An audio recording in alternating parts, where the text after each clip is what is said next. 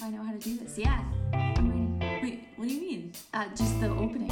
Oh, I'm trying to remember. I'm Molly O'Connor, And I'm Sarah Sanders. and you're listening to Pop It, This is podcast for popping questions popping Bottles. and pop culture. Hi, Sarah. Hi, Molly. We're I'm- back. Okay, my first question for you right off the bat is when you're in a meeting and it's like something boring or irrelevant, you don't need to pay attention. You're allowed to have your laptop out in front of you, but not your phone. It's your work laptop. What website do you go to to distract yourself? New York Mag, New York Magazine, crossword puzzle. All right, that's a good one. But if people see you on the crossword puzzle, you're kind of screwed. Like people in the faculty meeting. Yeah, it depends. I think, right? Mm-hmm. I am also the type of person who like I'm very lucky in the sense that like if I was asked to like repeat what was said while I was looking at that, I could do it. That's a good point. It's the way my weird I call them the files of my brain. like my the weird the weird way my brain works is like I am capable not of multitasking always, but like specifically I can multitask like in like with words and language and conversation. Well, I think that's very impressive. My super secret website is Wikipedia. I, I mean, like, it doesn't look bad if you're on Wikipedia. could Someone will be be like, "Oh, you're at Wikipedia. Yeah. Okay, cool." But it's like very small font. There's not a lot of pictures. It's like, and I'm not going to any sort of crazy inappropriate page. Right. I often go to the famous people from Worcester page, It's perfect, right? and I just like to look like who's on there. You're just doing research. Is there someone I could interview for the podcast or for the newspaper or for a book or whatever? And I, I think the list is longer than we realize. And it's a lot of people that like I don't recognize the name, but if you click on them, you can fall down a cool rabbit hole. that's exactly like that's Wikipedia's whole thing, right? Is like I've accidentally opened 18 tabs. Yes. And now what? I know. Okay, so I started doing this the other day, three days ago. Yep. And I was like, I won't tell you which meeting I was in, but um, I was like, Molly, can we do a couple Worcester famous episodes on women that are remarkable or historically significant, but they were We don't born in Worcester and I, I don't know them personally. right, like I don't know who I, I or like we just didn't even realize that they existed. Yeah, like obviously, cool. right when this started, I wanted to interview Amy Lynn Chase because I was excited about Of Crompton course. Collective, you Yes. know. But But that would be fun. I, we should bring her back because To she was an early guest of ours. Yes, But, yeah, yes. like in the beginning, the people I wanted to interview were so obvious to me because it was Worcester right now. But looking at mm-hmm. the list, I'm like, there are a lot of people that were born here who I have zero connection to. Right. And you're just like, how have I never even encountered the name or like the story? Yeah, or I didn't know And- story. Or at least the one that we're the one that we're going to talk about right now today. Yeah, yeah. I am shocked that there's not more.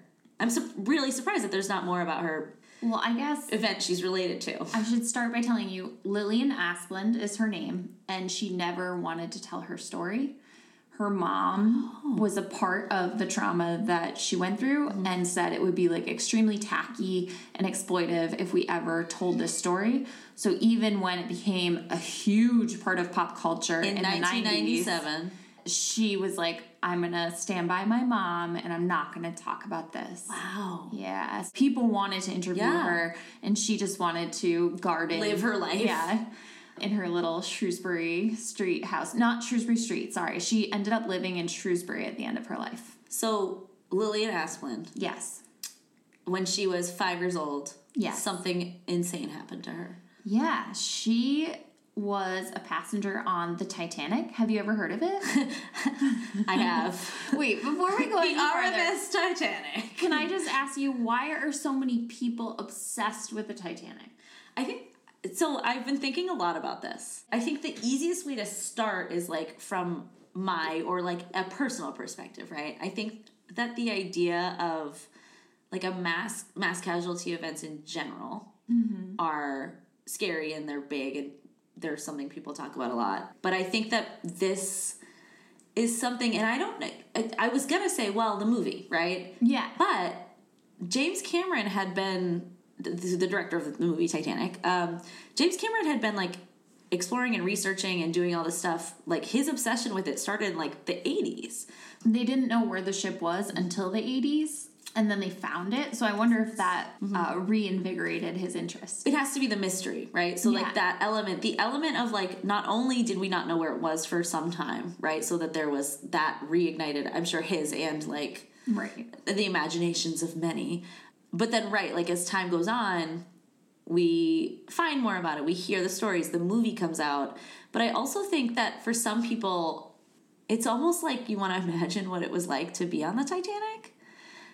I think it's like falls into two categories, which is almost like a Venn diagram though, because I think they overlap, right? It's the interest, the human interest part of like people who were involved, people who made it out, people who were in it, right? But I think that the literal actual boat, Yeah. like the idea that there were many people on the boat, uh, including a lot of the people who worked on the boat that were like, this ship cannot sink. This boat won't sink. It's unsinkable. This boat's never going to sink. It's huge. Like it's too big to fail. It's the, it's Enron, right? How did this happen? yeah. Like how like ti like just the fact that it hit an iceberg to begin with, right? But then the fact that it came apart. Well, I wonder if some of the negligence uh, on behalf of the crew was just they thought, you know, Yeah. this thing is was- untouchable. There was a lot of arrogance, and that's featured in the movie. Um, obviously, the movie is not. The movie is an entirely, not entirely fictionalized, but like mostly fictionalized version. Like Jack and Rose were not real people, but there are characters in that movie who were real people, including like Mr. Andrews, who's played by Victor Garber. Yes. Oh, Um, I, I immediately thought of him when I was reading about this because he knew there weren't enough lifeboats. Mm-hmm. And in the scene with him, he's like, Oh, I'm kind of worried about that or whatever. And then they're like, Oh, Mr. Andrews. Everything's gonna be okay. Yeah, and You built an unsinkable ship. I and he he was very apprehensive, right? And my I always tell people like I love the movie Titanic. I think it's like a monument of like to and of cinema. Um, but I also am very clear about the fact that the movie doesn't actually become that interesting to me until the boat hits the iceberg. Um, yeah, like the other stuff I like, like I get it, but so I think that that's what I mean. I guess when I say like the Venn diagram of like there's some overlap because to me the most interesting part of that movie is when the boat starts to sink in real time and which is really interesting but mr andrews there's a point in the film where one of the like the very rich first class people on the boat who's paid so much money to be on this boat that he's included in like these upper level meetings about what's going on says to the in the meeting he says this ship can't sink and mr andrews said she can sir and i assure you she will Right. um so he's he was also like Oh my god, I can hear it. right? He was the the, voice the of the only one who had like kind of a reality, the, the reality check in his head of just like, guys, like the ship can and will sink. We made a mistake, Yeah. and so I think that element, the like we made a mistake part, I think that brings people in a little bit. So you mentioned a first class passenger, and that was something really interesting to me where this was like I mean, I guess on an airplane we still see it. Yeah. But there was first, second, and third class. And if we look at the survival statistics, 62% of first class passengers lived, 41% of second class, and 26% of third class. So, what does that tell you about just the era in which this tragedy took place? It's so interesting to be like, yes, it's the era, but also I kind of would, I wonder if you took like a tiny portion of an area and mm-hmm. something like that happened again, how similar the statistics would be Yeah. of like a certain threshold of income, right? Mm-hmm. Because how much easier is it to survive on a sinking ship or In with a mortgage, like right, like whatever, right? So I- don't know how much it says about the era or how much it says about just like the system that we live under, Mm-hmm. right? And just like if you can pay more, it, does it feel easier sometimes? Are certain things like yes, um, but I would be interested to know. I don't, you know, I don't know. It's like yes, I think it says a lot about like it was 1912, right? So like we're coming out of reconstruction the industrial revolution still basically at this point like it's so early on that like you have workers and you have all these uprisings and whatever's going on i don't know like i don't know i don't know how much it says about it. that's I, that's a question for like a historic economist So I want you to keep it in the back of your mind, but I also think this is a great entry point for the Asplund family. Yes. So I, I was gonna ask you i don't actually know yeah, what where were they on the ship third class. Yes, and it was a large family. So Lillian, who we're focused on today, she was born on the 21st of October, Wait, what's today? That's a week from today. Oh, I bet that's when we'll release it. Yeah, that is a week from today. Yeah. Okay, so October 21st, I'll take as a sign. That's when I'll set my personal deadline to have this up on the internet in 1906 in Worcester. Cool. Yeah. So her claim to fame is she's the only one that could actually recall the disaster. Right. She was five, and the other two were babies or whatever. So like but- the longest living person who like could recollect Yes. the incident. Exactly. Wow. So her parents were named Carl and Selma, and they both had immigrated to Worcester from Sweden. And she was a twin, which I thought was really cool. That is cool. Her twin was Carl. Oh, Carl Jr. Yeah, Carl Jr. Jr. Um, They were fi- so they were f- about five years old on the ship, right? on the ship. well, because I was gonna ask, they were in Worcester. Yep. So like, in the boat came from England. Yes. And she had two older brothers as well, and then the twins. And her father, it, you had mentioned the Industrial Revolution. He worked at Spencer Wireworks, and we drove by it on our way home. Uh, we were just on a little journey Yeah. together, and it's where like John Pagano's studio is. We once went, or I went to a Halloween party at the shop. The shop is what Yeah. they call it, but it's like Yeah, yeah. those factory buildings. Yep. One thing that I want you to remember about Carl Sr. is that he always had a pocket watch on him. Okay. Yeah, that was important to him. And I wonder, I guess when I think about a pocket watch, I think about a factory man who's always on time, who's reliable, who's taking care of his family, and that's just what he had to do. Sarah, I think of Alice in Wonderland. That's why I started oh, laughing. the I- opposite. I, just think of the White Rabbit, like a pocket watch. Yeah, like uh, also a character very concerned about timeliness. I've never had a pocket watch, but oh, I have. I think I've like had one in my possession. Like I think I've had one from someone, but I've never used it. and well, okay, I've seen a non-working one, but I think they take a lot of maintenance to like keep them on time. But this is the ni- uh, early 1900s, and so So people are keeping their pocket watches up to yeah. snuff. Do you want to describe it at all? Ooh, gold. It has a white face. It has the little, the little like, what do we call that on the on the right side of it? It has those little things. you, the twister, yeah, little yeah. things that you turn. It reminds me of Cogsworth from Um, Yes, Beauty and the Beast. It uses Roman numerals. Absolutely, it is. It literally looks like Cogsworth's baby, oh yeah, the Roman numerals. but in pocket watch form. well, okay. So the year is 1907. Um, her family gets word Lillian's paternal grandfather is sick back in Sweden, and then he passes away. And so they know they have to go back. The father, Carl Sr., he's the executor of the estate. He's got to go back to Sweden. It's a family farm in rural Sweden. She and her three brothers and her mom and dad, they get on a boat in Boston and they sail to Liverpool. And they arrive on the 4th of July. They spend four years there, which at first I was like, whoa, like if you're going to a family funeral overseas, I could see taking a month, but four years. But then I was like, oh, you gotta like book a boat. It must have It's taken a long whole time. I also imagine that like it was really different from like if they had like a, a home. Yeah. It wasn't like it'd be, uh, because just like the way your family was, you didn't have to worry about like probably making a lot of active income. This is her. Do you want to describe her? She she looks like an adorable like old timey student. She has a big bow in her hair. Yeah, I love the bow. And her pose is very reminiscent. She's got like a one hand, like her chin resting on one hand, like almost like a senior pic. Mm-hmm. Um, it looks like it's like a yearbook photo. It's like a school photo, but her bow is really, I feel like, the most noticeable thing here. She looks like a happy girl, though. The bow is huge. The like bow is Minnie huge. Mouse The bow- style. yes, it's like it is. It's like a. It's got the triangles or the, look enormous. Who would play her in a movie? Zooey Deschanel. Oh yes. Okay. I If Zooey was young, I mean, not to New say she's old. Oh my gosh, that's so no, awful. no, no. But this picture But like when she was like an adolescent, right? yeah. Like adolescent Zooey Deschanel is probably what this girl looks like. All right, so they're in Sweden for four years. They're settling matters on the farm. They're caring for the grandma. Mm-hmm. And during this whole ordeal, this trip, Selma, Lillian's mom, mom, yeah. has a baby, little Felix. Felix, I love the name Felix. He's born in 1909 in March. She's like, To guys, mom." we're staying in Sweden. She's like, we're not, yeah. we're not going back to Worcester. We're staying here. And the father is like, no, Selma, we must, we, must, must return to, to- Worcester. to the.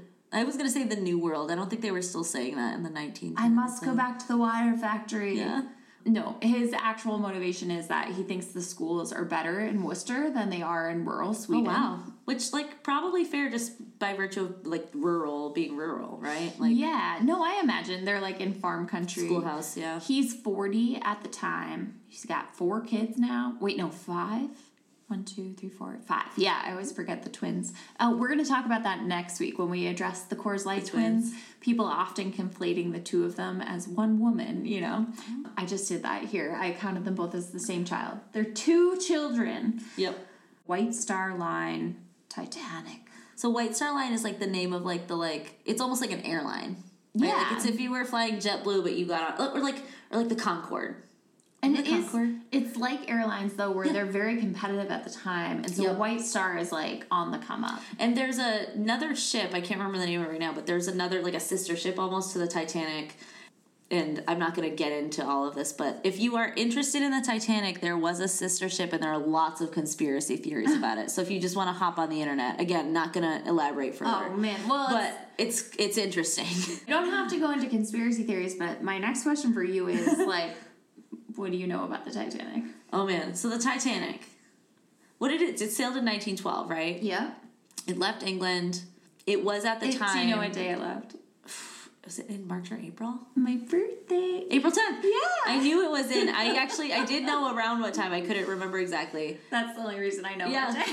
Um, April 10th, 1912. It at the time was uh, it was a huge deal. Like Yeah. it was the type of ship that like people were talking about who like don't t- take ships. It was enormous. It had all these amenities. It was like beautiful and it was just huge. But what that was the Yeah. main thing Did is that know- that's why it's called the Titanic. It's There was an indoor pool. I just read this yesterday, and I was like, But "Wait, that's- what? yeah. In 1912, on the equivalent of a cruise ship, It was a cruise ship, They yeah. had an indoor pool. This Yeah. is crazy. Um, actually, that does remind me. Like, it was like I recently saw a picture of a cruise ship that has been like I, I don't know. What do they release them? we got a new cruise ship, but there's one that's like it's so huge. I don't know if you've seen it, but there's like how could it possibly even move in the water? It What looks like a small city. When they retire them, what do they do with them? That is a good question. I don't know, but it would be like that. Like it would have gone viral at the time, right? Yeah. The Titanic. I know, like what happened when it sank. But a lot of what I know about the Titanic does come from the movie, like those parts of the movie, right? Or like, Or that sparked just- my interest. Right, or just like James Cameron, like being like a real nerd in interviews and being like, "Hey, let me tell you about it." But yeah, it was it was huge. It hit an iceberg, and then, then it sank. We're right here with Lillian. Yep. We're getting on the ship. Um, just a little one. so we've got Lillian's mom, 38. Her dad is 40. Her brothers, Philip is 13. Clarence is 9. Oh, those are the two that were treated like men. At the time, right? They're like, "You're 13. You are an adult man. You're 9. Lift this weight." Sorry, Carl Edgar is her twin, five. Lillian is five. And Felix, the one that was just born in. Sweden, he's only three. They board in Southampton in England, and they're third class passengers. She has this memory of the ship smelling really terrible, like fresh paint. And something we'll come to know about Lillian is she said very little about the Titanic during her life until the very, very end. But one thing she always had mentioned was that it she just remembered it, it smelled bad. And so some historians have corroborated this that they had done a fresh coat of paint in third class and that there were people who reported like sleeping with their doors open because of the fumes um, or like yeah trying to fan themselves and stuff but i guess it was really stinky And it kind of makes sense because they probably thought, well, we want it, it's our maiden voyage, we want it to look nice. We neglected this. Who cares if it affects the passengers? especially the third class Right, like it passengers. exactly. That's what I Yeah. sorry, that's what I mean to be right, to be very clear like, oh, the third class passengers, they don't need to be able to like breathe in their rooms that have no windows. Right. right? Like that kind of tracks. It does make sense. And it's my understanding too that there's like a lot of separation between first, second, and third class. Uh, although, as you mentioned, much of my perception comes from the film. It, but it's. I think that I think that there are things. So let's like one thing about James Cameron, right? Is like he's such a stickler for the accuracy on the actual part of like the things that he was trying to say happened happened right jack and rose again they were not real that was the frame they're the frame of a story that like in reality, I think he did work as hard as he could to like honor the things that actually happened. Yeah. because he's very very serious about like he. I don't. It, some of you guys probably even saw him on the news within the past year when the submersible went down to the Titanic. Um, he was he was brought on as like a subject matter expert. Like he's a film director, but he also he is um deeply deeply immersed, like no pun intended, in Titanic like in Titanic lore in his own research and he in fact has he in fact has like gone down more than once. Um and he he they, he was brought on in part to explain why what they were using wouldn't work, like literally, like the Yeah. technology. Um, and so I do think like if you're taking an element from it and being like, well, yeah, that happened Yeah. in the movie. Like I think that that is actually as close as he at the time could approximate, right? Right. And I think it's it's clear even like you know they have all these menus that were saved from the Titanic. People still today do like reenactments of the kitchen and the last meal served in first class in the Titanic and the pea shoots. Kind of dark. But Lillian's family brought a lot of their own food on. Like they brought cured meats and pastries or whatever. Mm-hmm. Hard eat. tack. Yeah. yes, exactly. um, and that was interesting to me just because I was like, oh, I wonder, you know, in third class, I'm sure there was an option to buy food, but I wonder what it was like. I wonder if there was an advisory that there wouldn't be as much available, or if they just kind of knew going in as they probably had traveled potentially as third class before. or, I mean, it's expensive, right? Like Yeah. when you buy something in an airport, you know it's going to be really expensive for that bag of Cheez Its. A seventeen dollar like Yeah, piece exactly. of candy. So there is a lot of separation. I don't get the sense that Lillian had ever stepped out onto the first class promenade until 11:40 Oh my god. on the night that the Titanic strikes an iceberg. So her family, you know, they rush up to the first class deck. So they were able to get up there. Yeah, someone passed Which her in- through a window, and then the adults climb through so that they can get onto the first class deck. Mm-hmm. Because we know that there were people on the ship. That part of Titanic where they are like locked down there is true. stuck. And it's Oh not that someone God. necessarily even locked them down there. Like the door was locked, but it no one unlocked it. Oh, Billy Crudup didn't lock them. Is that who it is? Who's the bad guy? Oh, uh, Billy Zane. Billy Zane. It's a Billy. Oh my god, I was gonna be like, I just in my Billy Zane. Billy Crudup is so handsome. I like lost my concentration for a second. I was like, Billy Crudup. I do love Billy Zane. Yeah, no, Billy Zane exactly. No, but they weren't like. So it wasn't like someone went down and was like, ha, you're locked in, right? It was like late enough that I think that they probably locked those gates, Right. or they were gates that were kept locked during certain. I don't know. Oh. But no one. It was. It was. It was a lot of neglect, and it was a lot of like, Yeah, like who cares? we have to prioritize Yeah. the people that we can save, you know, and Or the people that paid the most money. that's what Or I was already say. here, right? For Or- them, that yeah. meant like a clear class divide. Who Yes. deserves to live based on their income, you Yeah. know, or their inheritance in So many they- cases, which we'll get to. They but- did so they did get up to the deck. They get up to the deck, which I think is incredible. Me too. Um, they get out on the first class promenade and they can see icebergs everywhere. Cause so we're in the North Atlantic at this point. Yeah. To be very clear. They see icebergs for a great distance around, was her direct quote. Uh, it was really cold. They're all like cuddling, all the little kids. And it's so funny because, like, as I mentioned, the two older brothers, 9 and 13, are being treated like they're adults or men in this case. Like, you know, you need to take care of your siblings. And the three little ones are all cuddling together. And like I just think about what it feels like at like eleven thirty PM on like a night in April in New England. It's not probably not warm. Mm-hmm. Right? Like even then so then imagine that you're like pretty close to Canada Oh. where you can see icebergs. like Sounds it's awful. cold. Right. Like it's bitterly cold. And people are like trampling. You know, there's Yeah. big crowds running around. And so they're trying to keep from getting lost in the crowd. I always imagine like those the like the concert rush situations, Mm-hmm. like that type of. Obviously, it's in a with a smaller population, a smaller group of people in an enclosed area, but that's scary. idea. And so Lillian and her little brother Felix. So Lillian's the five-year-old girl, Mm-hmm. and Felix is the three-year-old boy. They get loaded onto lifeboat first, and Just without the mom, without the dad, without the three other brothers. And it's interesting because I bet that they knew that they were twins. Yeah. But they probably went for home and they said they send the, the girl, right? You're The little girl. girl can't, right? Yeah. Yeah. And I, I mean, I understand. I bet that that I'm I mean just going off of right yeah like the like women and children But oh yeah, and I.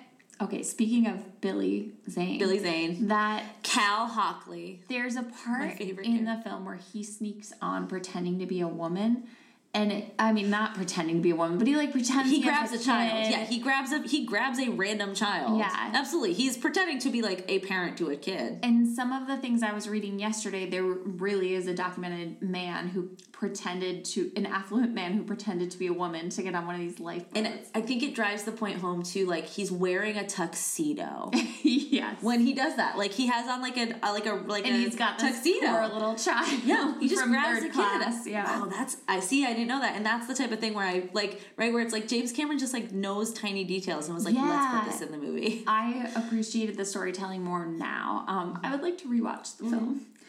All right, so the mom, Lillian's mom, Yeah. she's watching her two youngest children get Who? placed into this lifeboat, So she has three kids left with her. She has the two older boys and then the and the twin, twin, Carl, yeah, who's five. Jr. Yeah, okay. And she And her Carl- husband. is Carl Jr.'s a thing, Carl's Jr. Right? Isn't that, Is a, that a bur- it's a burger place? burger- yeah, it's like Hardee's. I think it Hardee's and Carl's Jr. Exactly. That's why when you I said Carl, I was like Carl Jr. There's no relation, but uh, No, yes, but- uh, as far as I know, Carl Jr. For our purposes, not related to the burger franchise. So the mom is like, "No, I don't want to get on," and the dad's like, "No, honey, get on the ship. You you or not the ship. Get off the, ship. Go on the Go the boat, lifeboat. yeah.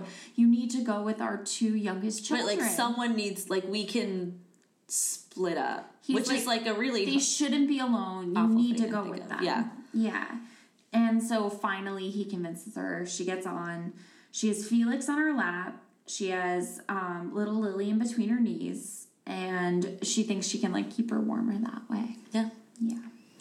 But Lillian is like watching, you know, her other two brothers. No, well, I was to say her two brothers and her twin. Like, it's a special yeah. thing. But I do think it's a special thing. It's like, it, I do it must be an extension of yourself. I I don't know. I yeah, like as a non-twin, everything that I not everything, but things that I hear or read seem to indicate that there is some something beyond, right? Yes, and this is one of Lillian's memories at the end of her life that she talks about is like looking up from the lifeboat. She's there with Felix, the little baby, and her mom, and they're sitting in between mom's legs in the lifeboat and they're looking up at all the brothers and the dad. So I wanted to ask you, I am curious. Yeah. What would you do given the opportunity to get on a lifeboat if you were a Titanic passenger? I think well, I I don't know, right? I think about stuff like this often, whether it's like Mm-hmm. this or like, like- right or like I just like situations Variables. like crisis situations in general.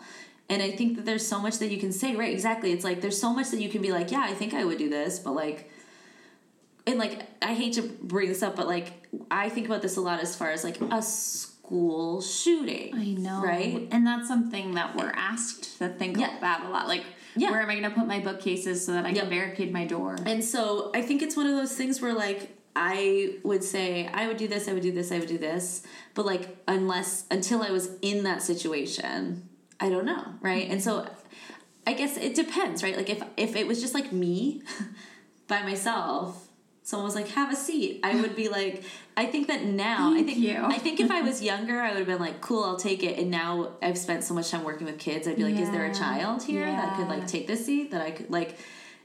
I don't know. I don't know either. And okay, so let's say, sorry, I didn't give you enough specifics. Right, If it's like- you're Lillian's mom. mom, I I think that I would I think that I would go be with go with your baby. children, right? Like Yeah. any whichever I think that I understand her hesitation though to not want to leave like her partner and her husband Yeah.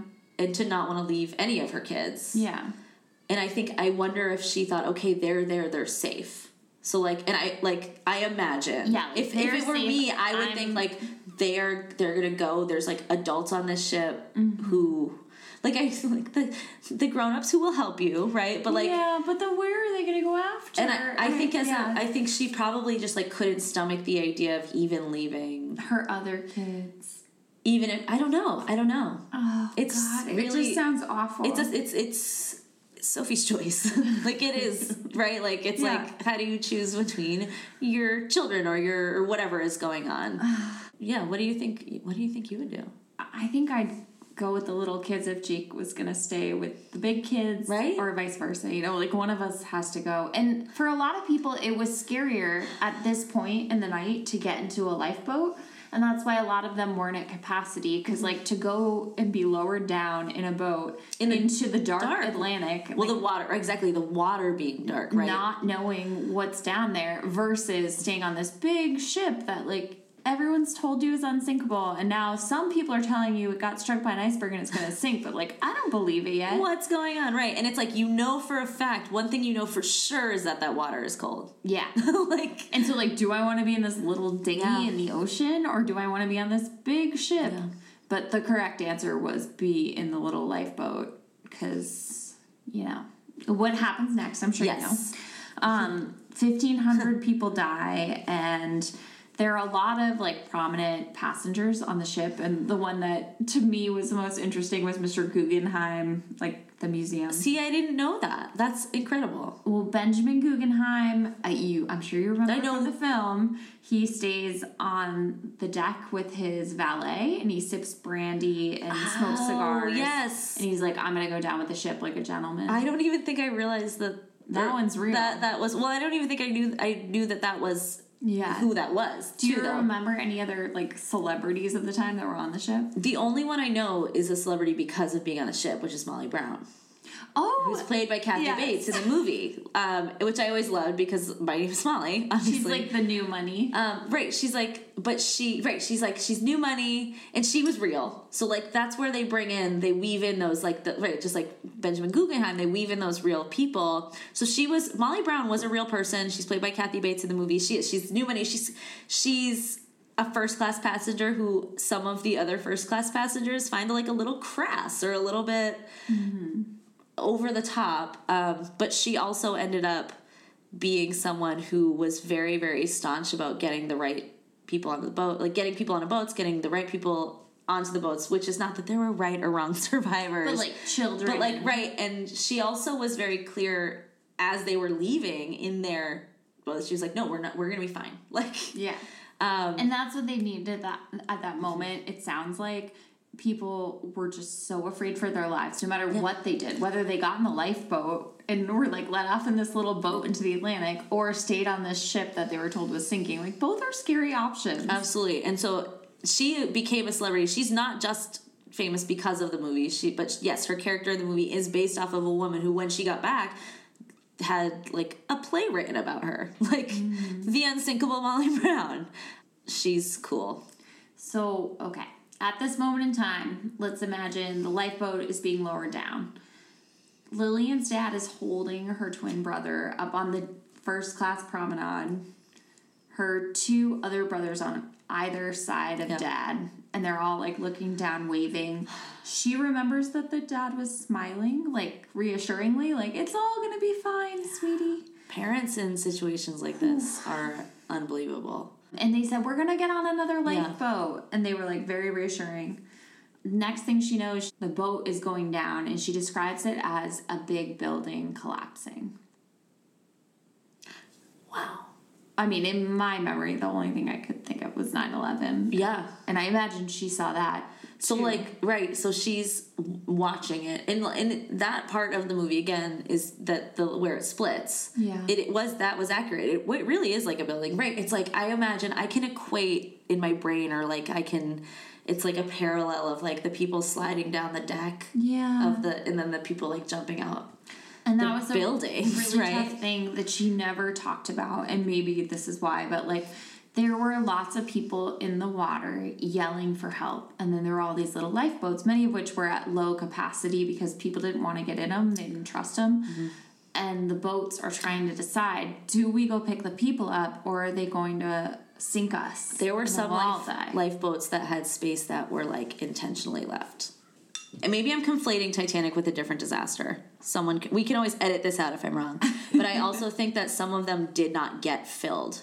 Like intentionally Not intentionally. Yeah, like but just like they were like we have to send it now Yeah. we don't like they didn't know and so there were probably lives that could have been saved had they filled those boats even to capacity Well, and the people that got in the boats were under the impression that other there must be another boat in the Atlantic not too far away that could come save me. Mm-hmm.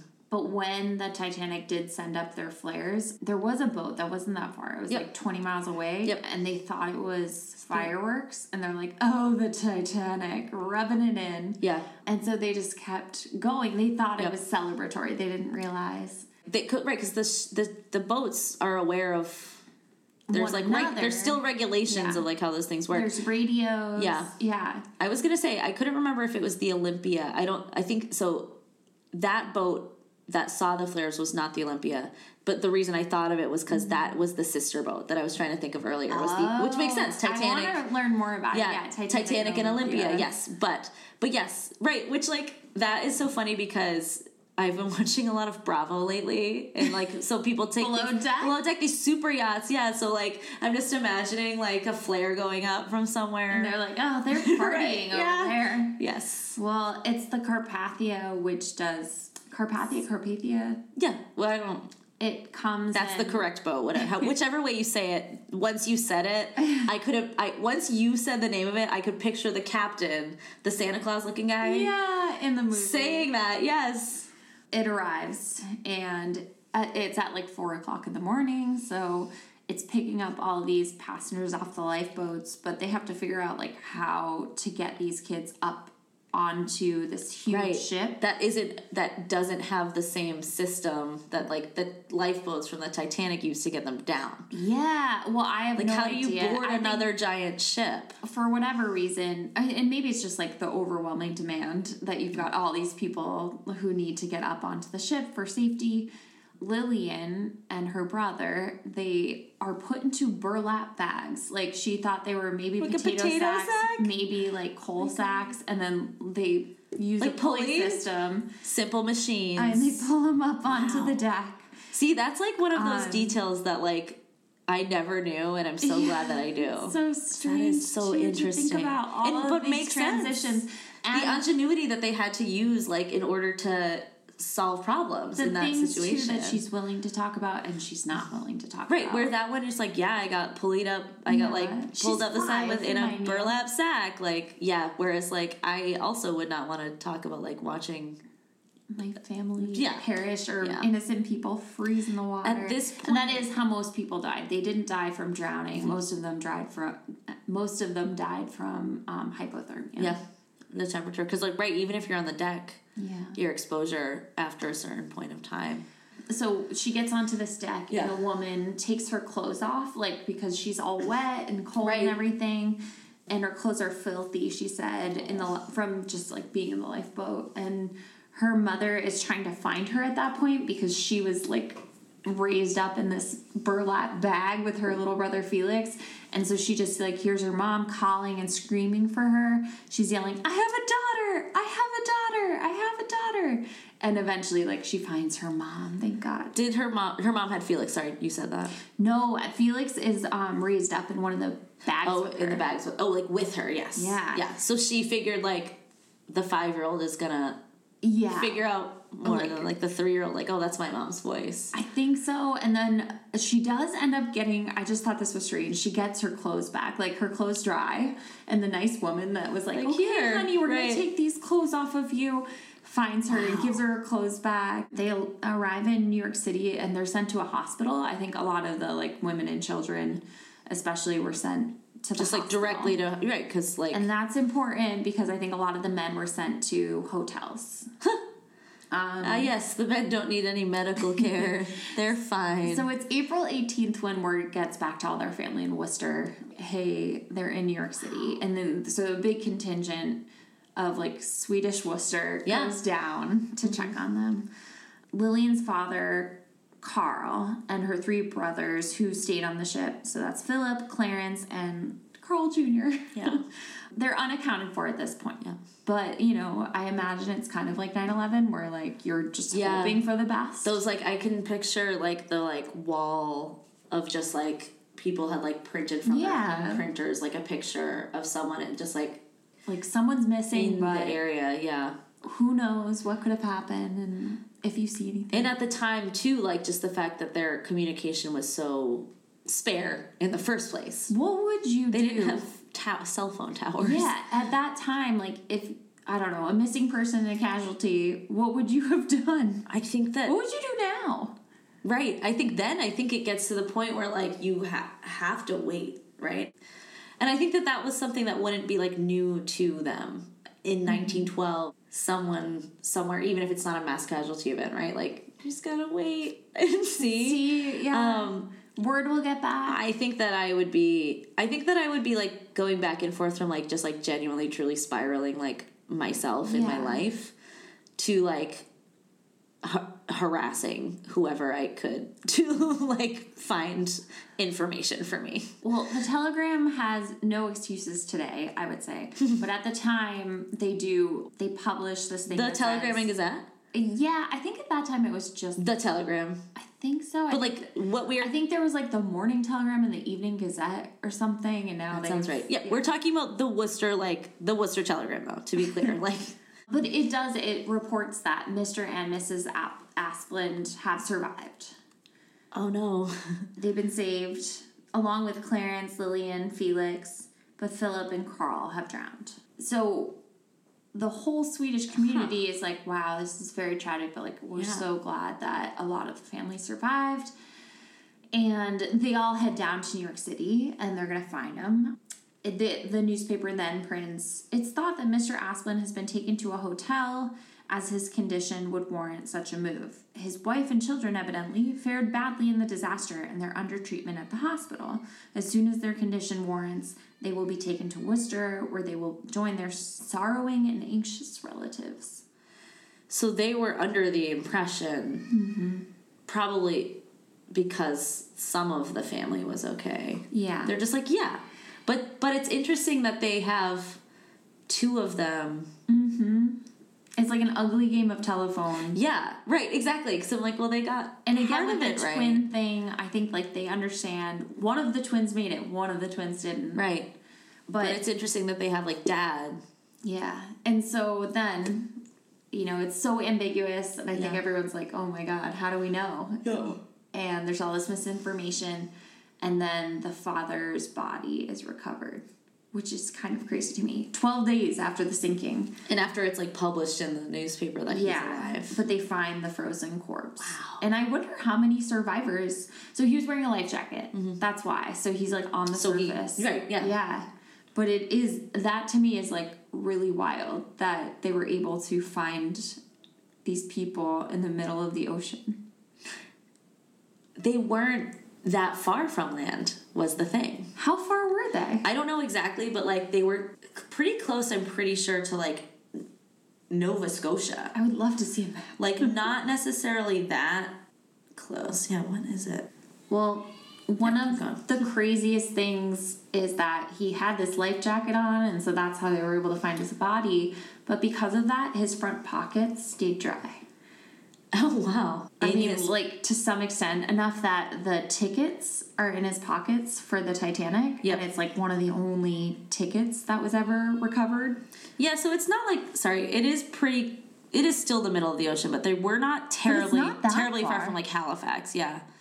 They made it most of the way. Yeah. Well, and there are enough boats in the ocean at that time, like large ocean liners, because this is Yep. your only means of um, transportation from Right. one continent to the next. Um, wow. So m- most of just to kind of follow up on this, most of the Titanic wreckage remains about 350 miles off the coast of Newfoundland, and it was about 400 miles off the coast when it wow. sank, which is far, but I'm sure those boats went out to look. Absolutely, there yeah. were yeah. So it's it it wasn't it wasn't like half. I think we imagine it. I imagine it in the middle, like halfway through, right? Halfway between between England and New York. Yeah. I think is how we all think of it. But I think the reason that there were ice icebergs nearby was because they were getting closer to an area where there were also like land formations. Right. That makes a lot of sense. Yes.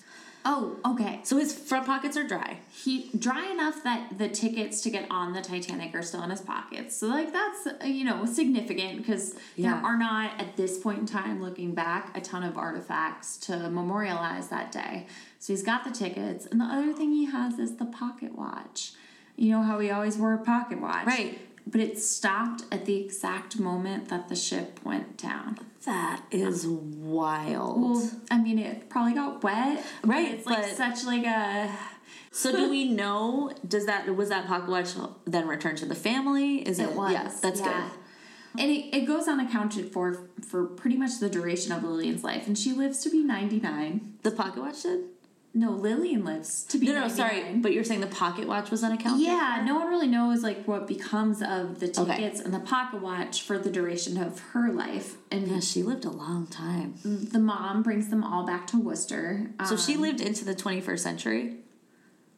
like yes. Oh Yeah. yeah. Like she died. That's why we went to her grave. Yes, earlier. we did. Yes, we did just go visit. And tell them what it looked like. Um, it was so it was interesting because it literally just says Asplund on both sides, and there's nothing else on it. It's it's not it's so it's marked And compared to the graves around it, that were that were or like the headstones around Yeah. it, it looked really modern. it did look very modern. Which I wonder I wonder if maybe there was one, and then maybe when she passed, I think they that's exactly it. either erected a new one or replaced it, or right. I wonder if she didn't pass away that long ago. It's called the Old Swedish Cemetery where she's buried, and it's because it we we took a nice walk. Yeah. It's old. You know It's what I mean? Like yeah. everyone, and a lot of the headstones too have been really neglected. I, I was a little just worried about that. I was like, is this appropriate for me to tell Molly to meet me at this undisclosed uh, address and then have her show up at a cemetery? But it wasn't like a cemetery where there were a bunch of people there to pay Yeah. their respects. Like these were old, old Yeah. stones, except for hers. Yes, and I think Yeah. right, and there was like I think like there was a couple around where I'm I bet that it was a similar situation where it was like a family plot or Yeah. something like that. But right, a lot of them were neglected in the sense that like they were old enough that there wasn't might not it, have wa- it's no one's like fault. Yeah, right, Yeah. exactly. Um, one thing that we did notice that was decorating the stone, which was like we said, really simple and pretty modern. Mm-hmm. Um, there were some flowers that were left. They were fake flowers, but they looked pretty real. Um, Yeah. And obviously, you can't really. They, they were there. They were fake flowers so that they would last. But there was yeah, there was some very beautiful like colorful flowers, which we found might have some symbolism. Yeah, well, this is all to say, you know, she goes on to live a very long life and has a lot of friends who are her neighbors who don't even know that she survived the Titanic, which is pretty wild She's to me. She's just trying to live. this pocket watch, it's in his breast pocket. It survives. It stops at exactly 19 minutes past two, which is the time the Titanic sank. And no one really knows what becomes of it. And I'm sure people like James Cameron are like interested in that. He would probably want to find it. He did. Yeah, no, lots and lots of people tried to interview her for the duration of her life. She and her mom. Yep. Her mom refuses. Right, her mom, which we from earlier had been very clear about it, right? Like And so Lily my kids went through some stuff. Exactly. I mean, yeah. I lost my children. I lost my Guess husband. what? Right. Um, and so even when the movie comes out and there's all this excitement, That lots movie- and lots of people try to interview her, like these big name I mean- outlets, and she says no. The movie itself, and this is not something that I think we can even wrap our heads around in 2023 because movie going is different, anyways. But the movie was in the movie theaters. It played in movie theaters for nine months. Yeah. Like it just People was it for it, like, a year. times. Yeah, like for like a year, and so like because right, like I think like we I was alive during this time, but I was a kid still. Mm-hmm. Like I was in fourth grade. Right. Like I was still like a child, so it's like I don't necessarily like now I'd be like, "Whoa, that's crazy," but I think that some of us forget how huge even it really was outside of just like the number, like the money that it made. Um, so right, you can imagine that there are people like trying to find anyone at this point that has a connection. Oh, and they did. They were knocking down her door, and she just wouldn't. She didn't want to give any interviews. And so I wanted to show you the house too. after they left New York and it's all been settled, like, yes, the husband is dead. Yeah. My father is dead, despite there's- the, the reports or It's, whatever. it's mom and Lillian and Felix now, right? The little Yeah, and Felix was the one born in Sweden, so he's only three. He's a Yeah. little baby. But they moved to 151 Vernon Street, and I was like, oh my god, I feel like I lived in that That's just a triple decker. yeah, it It's a nice three decker apartment building. It literally, Worcester. yep. It's been resided, but I'm certain that the insides look Yes. like the lay. I can like the layout of it. They got like an open front area and then like a middle and then like little kitchen with a pantry. I bet there's like a long pantry in there. Oh, like a right. When I was like two and three, we lived on Vernon Hill, and it just this look. I had to double check. I was like, was that our apartment? It wasn't, but it, has exactly that. It has that that like dis, the distinct like the kind of what's that like the room coming and kind of jutting out front the is front. like yeah. octagonal. Yes, exactly. It's just so Worcester. Yes. that's really cool. All right, so oh, they they return to Worcester. They live on Vernon Hill, and it comes to light. and Well, probably also the newspaper's like, "Wow, we really screwed up. We should make this right." But they publicized the fact that all of their possessions were lost. Um, I mean, if you lived in Sweden Right, for she- four years yeah. and then you're traveling back, And then- like, you have everything of value with you. Right, and so like literally, she was given those clothes that she had on back, And but that's that's it. it, right? Yeah. So the city of Worcester very kindly does um, a fundraiser and they have a benefit and everyone comes out and they raise $2,000, which doesn't sound like that much today. How much is it now? it would be $60,600 approximately. They right made now. a GoFundMe for them. Yeah, it was like the old That's community, right? And it's so. So you mentioned earlier too, like that a lot of the Swedish Swedish community even went to New York to like retrieve them. Like that's real community care, which I think is like really a cool part of the story. The fact that they then arranged that, I agree. and uh, and right, and if you think of like sixty thousand dollars is a lot right now. yeah, Like no, oh you could God. buy two to three cars. You could buy several cars depending on what car you're buying. With that, depends on the car. But for a mom and two Yeah. kids that have just lost their entire family, you know, it, it's. I hope that spirit of community giving has maintained itself in Worcester too. And I think it. I think it has. It just. It just feels different because it's because of the internet. The right? internet, yes. All right, so her mom like really never recovers. Yeah. she's super traumatized, um, and I imagine at this time there's not a lot of like mental health care. So Yeah. Uh, she just doesn't ever speak about the disaster ever again, even when people are asking her. And when people ask why she refused, Lillian remembers she would say, Why would I want money from the Titanic? Well, look what I lost. I lost my husband. I lost my three boys. Like, why would I ever want money? Right. Like to her, it was like such a. It was a volatile like force in her life. Exactly. It's kind of how she saw it. Like she doesn't. Even if money made her life easier, Yeah. how often would she be thinking about? I don't know. Yeah, that's So Lillian becomes a secretary. She works at State Mutual Insurance. What's the address? oh, it's Spoodles. that must be. I bet that must be where she worked. Yeah, definitely. Um, so we're doing a little investigating here. yeah. And it looks like the State Mutual building, which we're assuming she is the one she worked at, um, the State Mutual Life Insurance building, is where Spoodle's Deli is on Main Street in Worcester. So if you're ever there, that is the building. This is But an aside, but my grandpa worked for Amica Insurance in that building too, I believe. I bet it was like just like a. I wonder if they knew each other. Yeah, I, bet- I bet that I, I bet State to Mutual owned it, right? And then they would like. Yeah. I go by there all the time. Like that's All where right. Lily So yeah. Okay, she worked on Main Street in Worcester. Yep. And she retired early because she was caring for her mom and for Felix. So her mom dies in 1964. She lives with Felix and never marries, never has a family. She says on the record, I would have had a big family if the Titanic hadn't happened, which is so sad too. Right. I wonder if she just felt like. I wonder if she felt like because of what happened to the family, like she and Felix just had no had an obligation to like one another almost, right? Yeah. Or at least she felt maybe that way.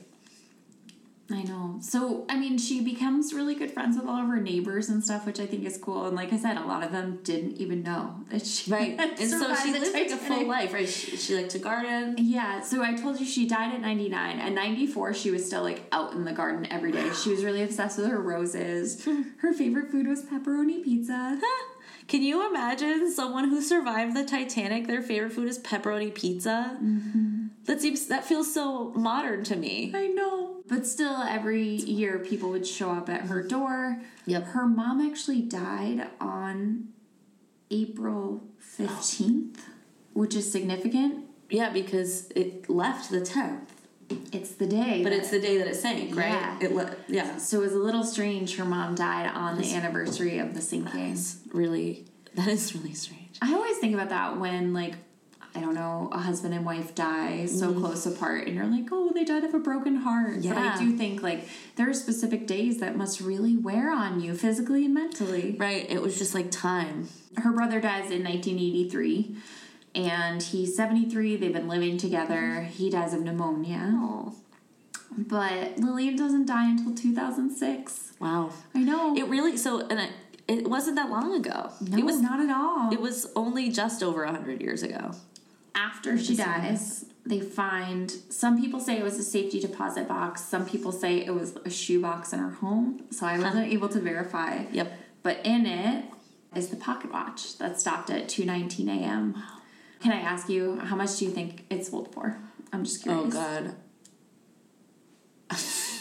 Let's see, a pocket watch from the Titanic. Stopped at the exact moment. Right. That's why I know, like a hundred thousand dollars. 62,000.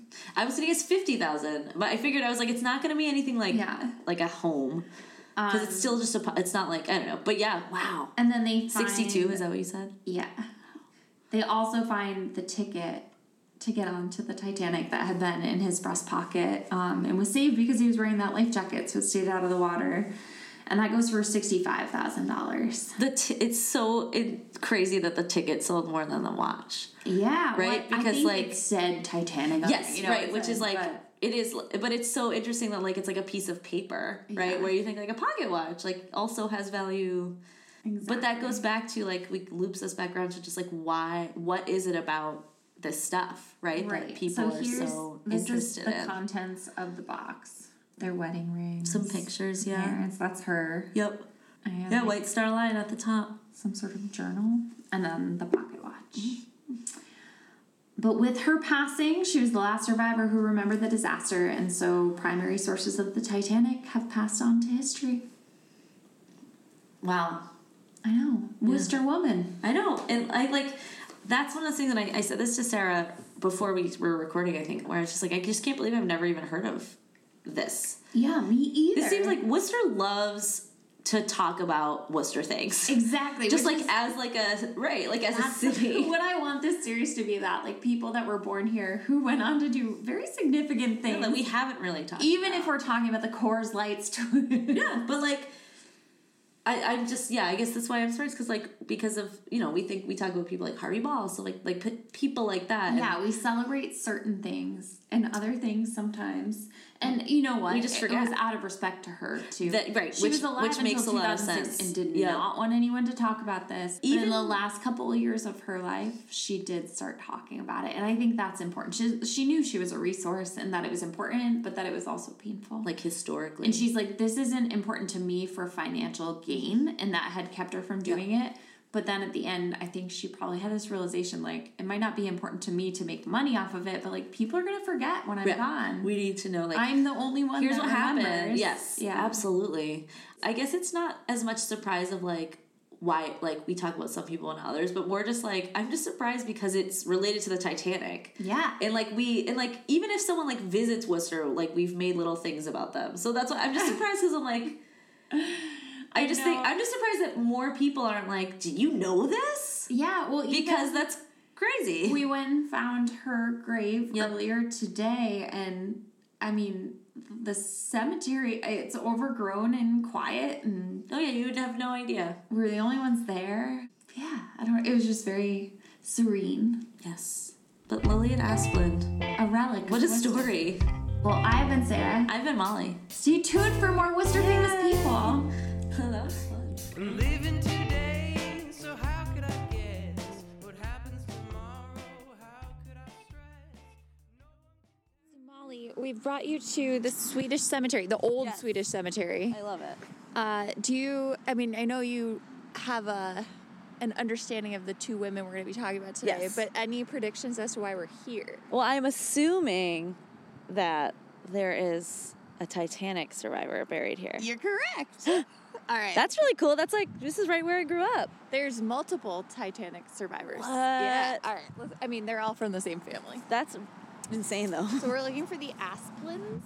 yes. Here, you want to hold this? Yeah, I was to say or yeah. There are some excellent Swedish names here. I see an Olaf. Olaf Nyquist. I do. Oh, I do like that. It's not. Oh yeah, right there. Look, it's And it's right next to, yeah. Hmm. Let's see. So we have found a gravestone. All it says is Asplund, though. There's no further. It must be like the family. I think this is hers. She's the oldest surviving, well, Titanic, Titanic. survivor that remembered, Remembered it, which I think she was one of the la- the last died. ones, anyways. And then on top of that, Yeah, there were what's two, wrong, Sloan? two women that live in England or lived in Yep. England who were babies, but they didn't remember it. She was five when it happened. That is so wild. One thing that's really interesting about her is she was a twin, Mm-hmm. and I believe her twin is Also here. well, or her brothers, and also her father and her mother. So I, I kind of want to look. And that's the only reason I was wondering, which like I don't know how they fit stuff because I was gonna say maybe it's like a family area, but That's what I, I don't know. I know maybe 'cause we- there's it just, the one that is just just, Asplund. Um, will you describe it and especially the accoutrement? yeah. Um, it's just I mean it's very simple, which I kind of like. There's some pretty it's it's kind of big. It's like there's some pretty floral decoration like on the actual stone. But yes, there's some flowers left and I'd be very curious cuz they're fake flowers. So someone clearly like wants them here So she was avid gardener for time. Mhm. Um, like until she was 94, she was out gardening every single day and took really good care of her yard. So I think some of her neighbors, many of whom didn't even know she was a Titanic survivor, Cuz she died in Shrewsbury, right? She, like, Yeah. lived in Shrewsbury. but her neighbors have uh, made sure that it's upkept. Upkept. Let's see. Because it is. It looks. It looks like intentional. Right. Yes. August. All right. Felix was one of her brothers. Where is he? Let's see. What's up? He's, uh, his name's Edvin Rojj Felix Asplund. Edvin Roche, Felix Asplund. He was her brother. He was a baby on the Titanic. so was she the oldest? Her and her twin were they the oldest of their siblings that were on it? no, there were two older brothers who didn't get to go didn't on the lifeboat because they were too much older. They were like considered to be older men, but it was They like, weren't like children like, like, in the movie. One of them, and one of them was ten. Right. So that was like they were young men. They were like fend for yourselves, right? Oh, that's so sad. oh, so they're all. This is a shared grave. Yeah, like a plot, the family plot.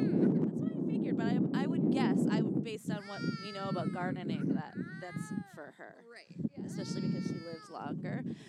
Because she lived longer, right? Son? We're in our fall clothes today. It's like a nice, crisp Saturday. I like so. If this does get kept in, um, we're drinking Fernet out of the bottle, just to be really